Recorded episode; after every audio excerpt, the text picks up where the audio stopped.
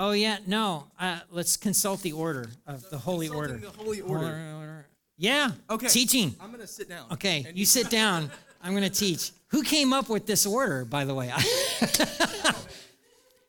this would be a good point to ask a simple question: What are some ways that you can show love? Shout them out. What are some ways you can show love? What are some ways that you can do what? Words of affirmation. What are some ways you can show love, Michaela? You can give people gifts. I love how we're all channeling our love languages right now. What are some ways you can show love? Send people handwritten messages. Other ways that we can give love, show love. Ooh, letting people borrow stuff. Ooh, that's a big one, grown-ups. Follow through. Oh, follow through. Yeah. Okay, so for the next two months in G Town, for those of you that are going to go through these doors and go to G Town, you're going to be looking at and learning about the fruit of the Spirit. Believe it or not, it's been three years since we've covered this. I know with COVID, it just seems like yesterday. Okay, and the fruit of the Spirit, Paul lists out in the book of Galatians, chapter 5, and he says this The Holy Spirit produces this kind of fruit in our lives love, joy, peace, patience, kindness, goodness faithfulness, gentleness, and self control. Against such things there is no law. And so the first fruit that he lists is love. So I'm interested on a scale of one to 10, you're on this spinning ball called Earth. Greetings, Earthlings. How would you say Team Earth is doing on with love? On a scale of 1 to 10, would you give Team Earth a nine, a, a seven? What? Shout out some numbers. two, five. Whoa, whoa. It's a lot of judgment going on in here, but with good reason. with good reason. With good reason. Uh, there are a lot of families out there where it's hard to give and receive love. There are a lot of churches out there where it's hard to give and receive love. And I think one of the reasons that it's hard to give love is because we get afraid. We're afraid that our husband, our wife is going to hurt us again. We're afraid that our kids are going to disappoint us. We're afraid that somebody's not going to follow through. They're going to let us down. They're going to disappoint us. We're afraid that if they knew the real us, they would reject us. And so fear keeps us from giving love. God wants to remove that fear. And that's the, the passage we're going to be in today. And it's from the book of First John.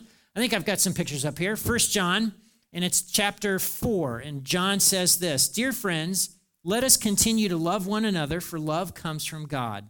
Anyone who loves is a child of God and knows God. But anyone who does not love does not know God, for God is love.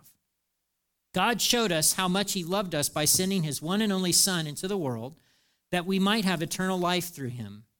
This is real love, not that we loved God, but that He loved us and sent His Son as a sacrifice to take away our sins.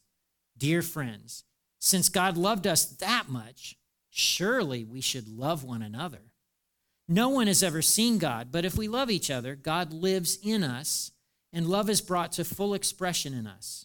And God has given us His Spirit as proof that we are alive in Him and He in us. Furthermore, we've seen with our own eyes and now testify that the Father sent His Son to be the Savior of the world.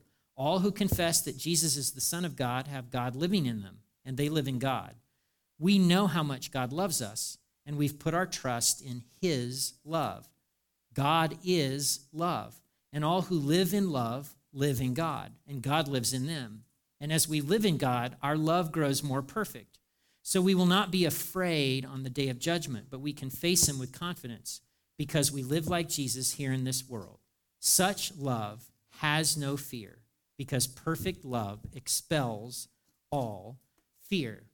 Now, there's a number of things that John is saying. And one of the things that he's saying is that God is love. God is love.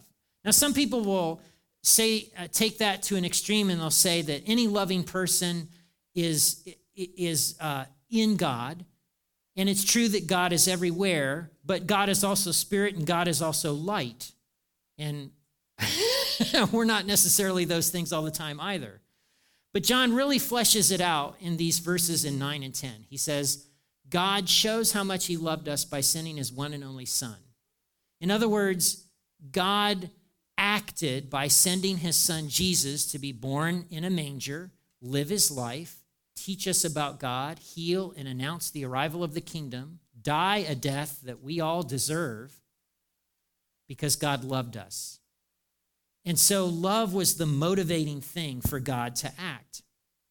Now, Tim Keller, in a book written a long time ago called Love is the Killer App, he connects two concepts with love the, the concepts of abundance and scarcity. And so I want to talk to you about that for a moment. If you have an abundance mindset, you believe that what you have is constantly replenishable. You have more than you need, more than you want. Of course, you can share. Of course, you can give it away because there's always more. If you have a scarcity mindset, you think that what you have is fixed and small and it should be protected. And anytime you give it away, it means you're not ever going to get that back. And now what you have is less.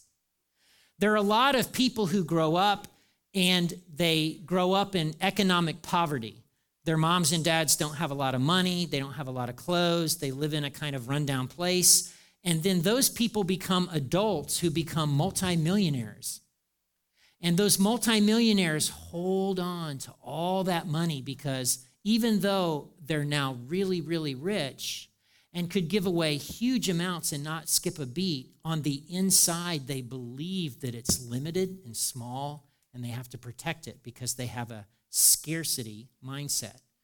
What I want to put before you adults in particular today is that John, the way he talks about God's love for us, is basically saying that when it comes to love, we have an abundance because God loves us so much. God loves us where we are. God loves us enough to change us from the inside out. God won't leave or abandon us. That that love is so abundant, so never ending that we can love other people because God will always love us. So we can give love away and we can show love and express love because we have this constantly replenishable supply of God's love in us right? So sometimes, though, people who say, Well, I believe in God and I'm trusting God, they're afraid that there's something that they can do that will upset God, that will cause God to not love them anymore. And and they've got other fears and things, right? And so they protect their heart, they protect themselves, and they guard against getting hurt and whatnot. So uh, John really fleshes this out in verses 17 and 18. As we live in God, our love grows more perfect, so we won't be what? Afraid. Love and fear move in opposite directions. Love tends to push out fear, and fear tends to push out love. But on the day of judgment, we won't be afraid. We can face him with confidence because we live like Jesus here in the world. So let me ask a couple of questions. Or actually, the, yeah, the first question is kids, how many Valentine's cards did you give out this year? How many cards? 24 cards. What are some other numbers of Valentine's cards that you gave out? 25. One of the rest of you, zero. That's a high school student right there.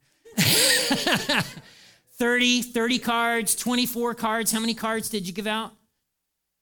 18 cards. Grown ups. How many Valentine's Day cards did you give out this last year? Right.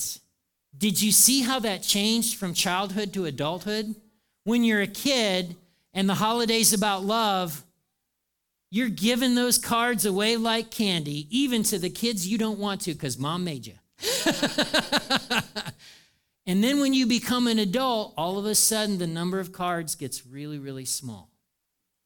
I want to suggest to you that God wants us to have a 30 card Valentine portfolio in our hearts when it comes to love.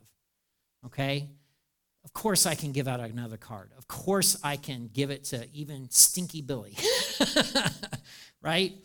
So, as I wrap this up and we get ready for some other things, and I got to remember what the next thing is. Oh, that's right. We're going to talk to questions. Um, I want you to close your eyes for a moment.